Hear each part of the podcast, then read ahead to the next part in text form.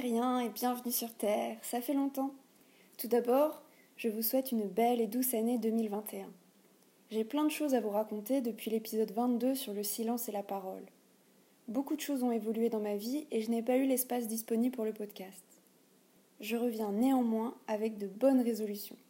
Et dans cet épisode 23, je vais vous relater ce qui m'a amené à vouloir passer à l'action en 2021, à m'engager physiquement dans le monde, dans mes actes quotidiens.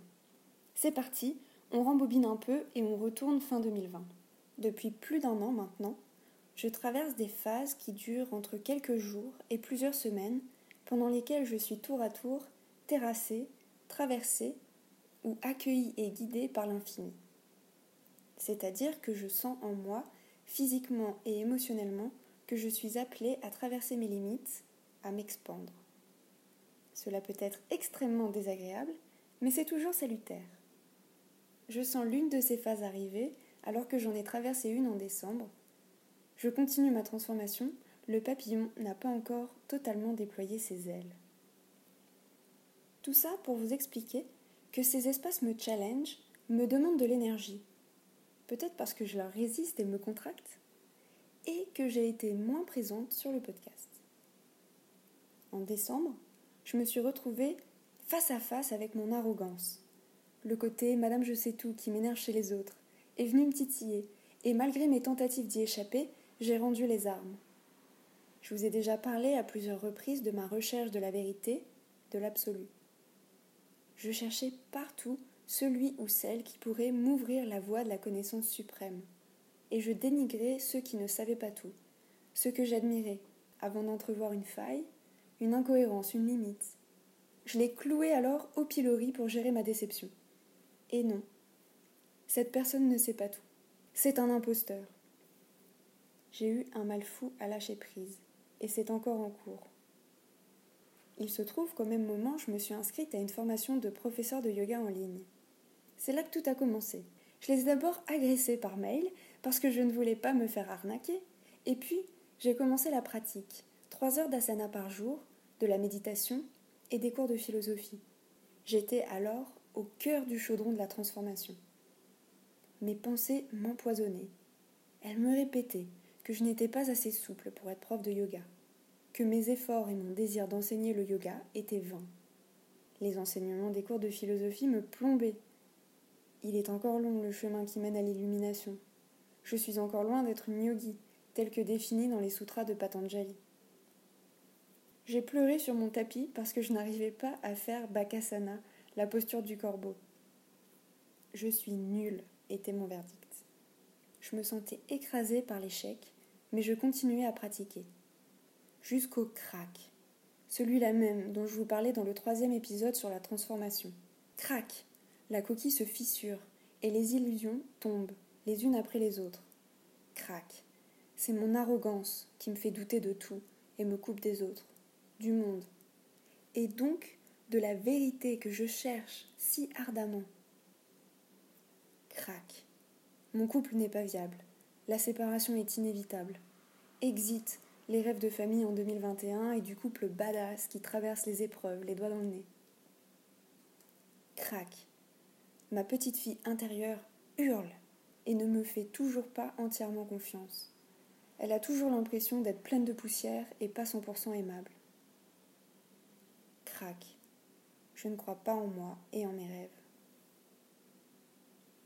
Vous imaginerez bien que j'ai dû prendre un peu de recul, laisser couler des flots de larmes pour encaisser tout ça. L'histoire du guerrier Arjuna m'a beaucoup aidé et j'aimerais vous en dire quelques mots. Dans un des textes fondateurs de la philosophie indienne, la Bhagavad Gita, Arjuna, le guerrier au service de la lumière, dialogue avec Sri Krishna, l'incarnation humaine du dieu Vishnu. Arjuna est l'un des héritiers du royaume dont ses cousins veulent l'expulser lui et ses frères. Le récit commence sur le champ de bataille. Arjuna voit l'armée qui lui fait face. Elle est composée de ses cousins, de ses oncles, de ses professeurs et gourous, des gens qui l'estiment et qui l'aiment. Alors il pose le genou au sol et appelle à l'aide. Sri Krishna vient à son secours et voici quelques leçons qu'il lui enseigne. 1. Arjuna, Tu es un guerrier. C'est ton rôle dans la société et tu te dois d'accomplir ta mission. Tu dois te battre car ce royaume est le tien et tu dois montrer l'exemple. Tu dois te battre pour que ce qui est juste soit de. Arjuna, l'âme est éternelle. Ne crois pas que tu peux tuer un être humain. 3.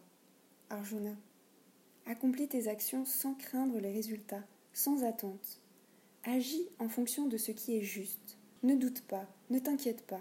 Agis. L'action est toujours supérieure à l'inaction. Cette dernière recommandation est à l'origine du karma yoga. Agir pour ce qui est juste, sans s'inquiéter des résultats, sans attendre quoi que ce soit. Agir sans que l'ego s'en mêle. Et cela, mes amis, m'a totalement chamboulé, car je n'ai pas beaucoup travaillé en 2020. J'avais tout mis sur pause, en tout cas en ce qui concerne ma présence dans le monde, dans la société. Il faut dire que la situation mondiale n'a pas aidé non plus. Cela dit, dans l'histoire d'Arjuna, j'ai entendu un appel à me réengager dans le monde. J'ai décidé de retourner travailler. J'ai commencé par donner des cours de soutien avant de signer un contrat d'un mois comme professeur des écoles. J'ai réfléchi à ce qu'était ma mission de guerrière de la lumière. Arjuna est un guerrier des armes, un soldat. Et moi Une petite voix m'a chuchoté que moi, ce que je fais, c'est transmettre, que ce qui me donne de la joie, c'est de partager des connaissances, d'échanger, d'apprendre et d'enseigner. Et puis, c'est cohérent avec ma transmutation de la ligne d'eau dans le système de Dominique Lusson. Écoutez le podcast sur les lignes d'être pour en savoir plus. Je vous mets le lien dans les notes de l'épisode. Par ailleurs et en parallèle, mon cœur appelait à l'aide, comme Arjuna.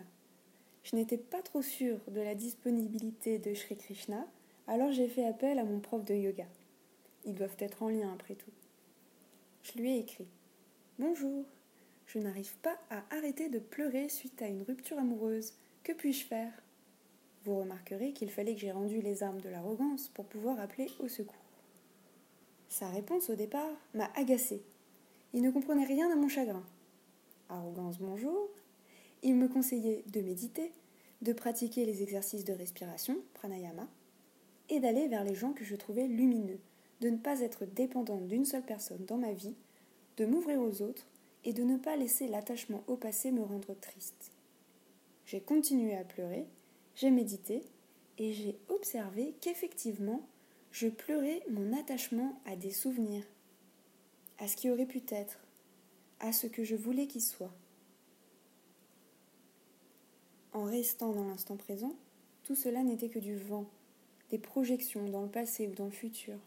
Ici et maintenant, je pouvais tout à fait accepter ce qui était. Et puis, mon prof m'a écrit tous les deux jours pour prendre de mes nouvelles.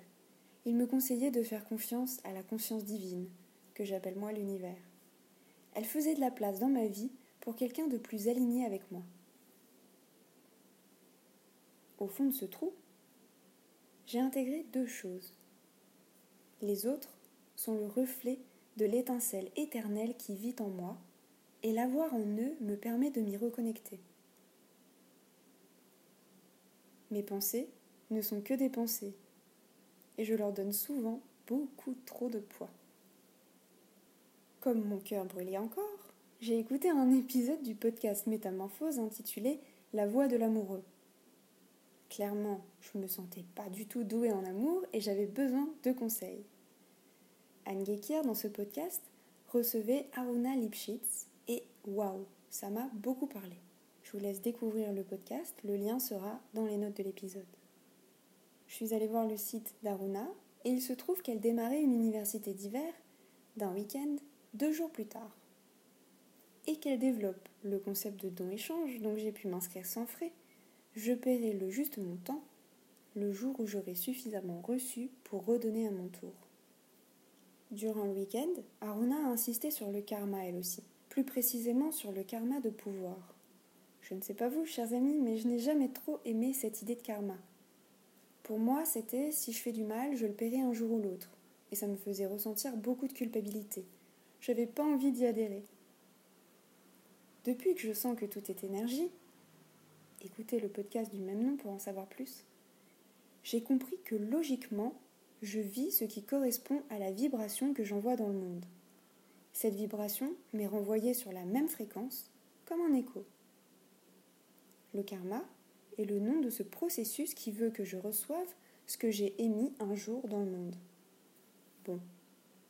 Ensuite, il faut admettre l'idée qu'une âme est éternelle et se réincarne à diverses occasions sur Terre.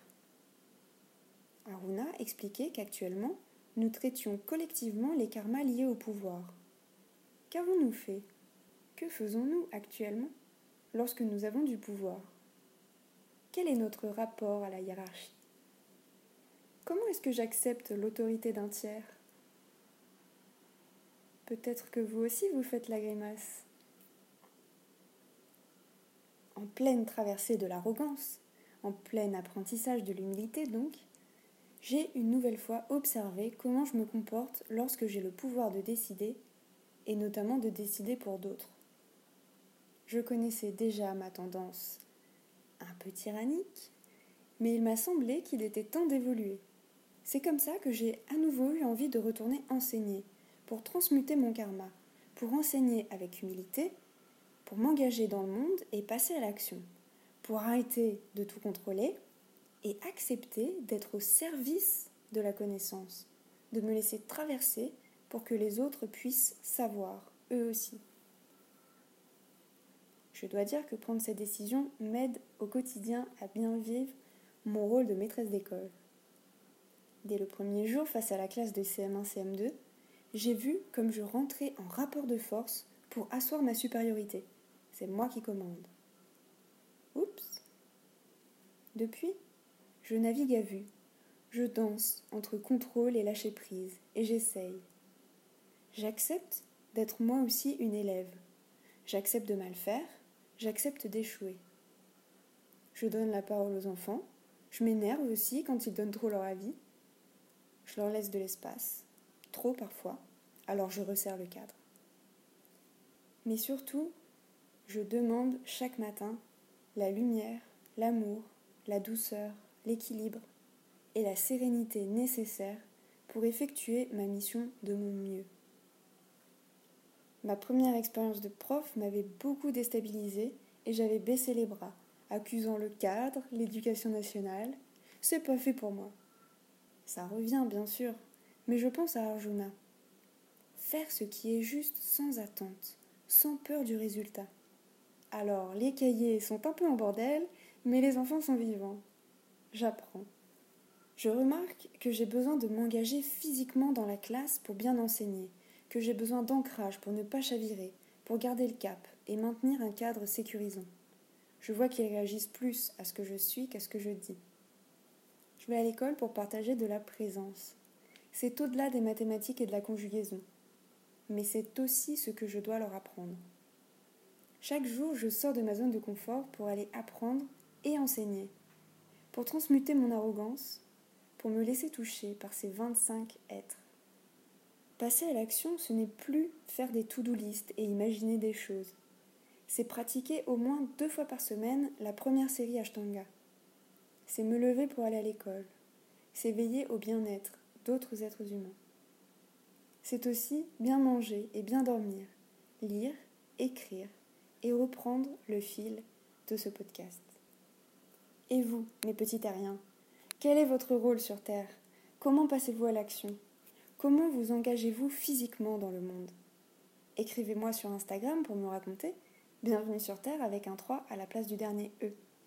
Je vous souhaite des actions inspirées et je vous embrasse fort. À bientôt!